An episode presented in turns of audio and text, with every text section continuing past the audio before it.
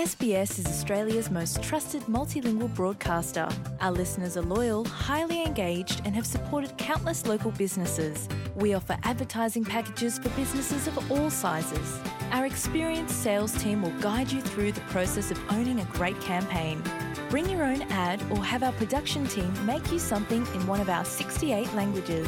Start the conversation with your new audience today. Email sales at sbs.com.au. Velika noć za Wales.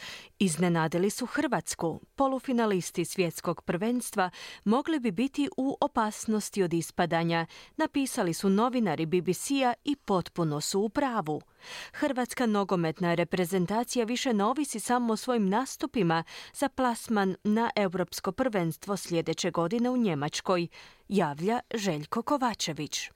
Sada se slobodno može reći kako ništa nije valjalo ni u susretu u Osijeku, ni igra, ni stav igrača prema suparniku na domaćem terenu, a ni sama atmosfera na stadionu na kojem je najmanje bilo navijača iz Slavonije iz Osijeka. Osim lošeg rezultata još je došla i nova prijava u EFE za pjevanje ustaških pjesama na Osječkom stadionu, Opus Areni i kao da utakmica u četvrtak nije bila dovoljno opomena. U Vel se krenulo sa stavom lako ćemo. Upravo suprotno, Hrvatska nogometna reprezentacija u susretoj skupine D kvalifikacija za odlazak na Euro 2024.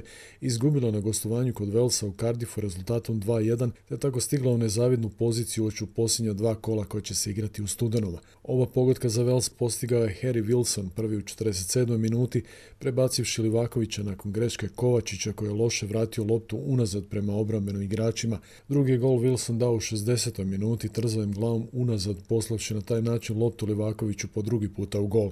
Na konačnih 2-1 smanjuje Mario Pašalić koji se u 75. minuti najbolje snašao nakon ubačaja Modrića iz kuta te glavom poslao loptu u mrežu. Još je dva puta sjajno reagirao Livaković obranivši u 24. minuti slobodan udarac Wilsona, a šest minuta kasnije fantastičnom obrnom izvadio udarac Williamsa. Dalić je nakon poraza od Turske promijenio sastav za ovu utakmicu od prve minute krenuo s Majerom na lijevom krilu, Vidom umjesto Šutala, te Juranovićem na desnom boku. No ništa se nije promijenilo u igri Hrvatske u odnosu na igru s Turskom, naprotiv sve izgledalo još gore.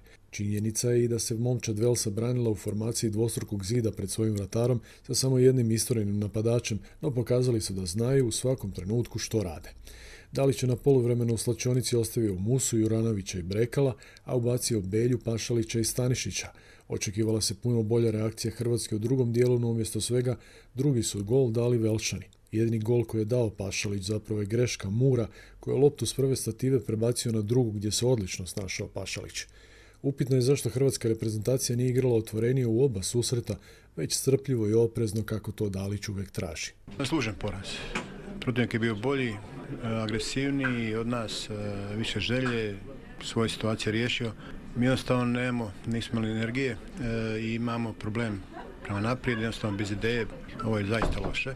U dvije i pol godine smo dobili samo dvije, sad u tri dana dvije. Doveli smo se tešku situaciju od onoga što je bilo dosta izgledno, sad smo došli u situaciju da moramo visiti drugima, još su dvije utakmice.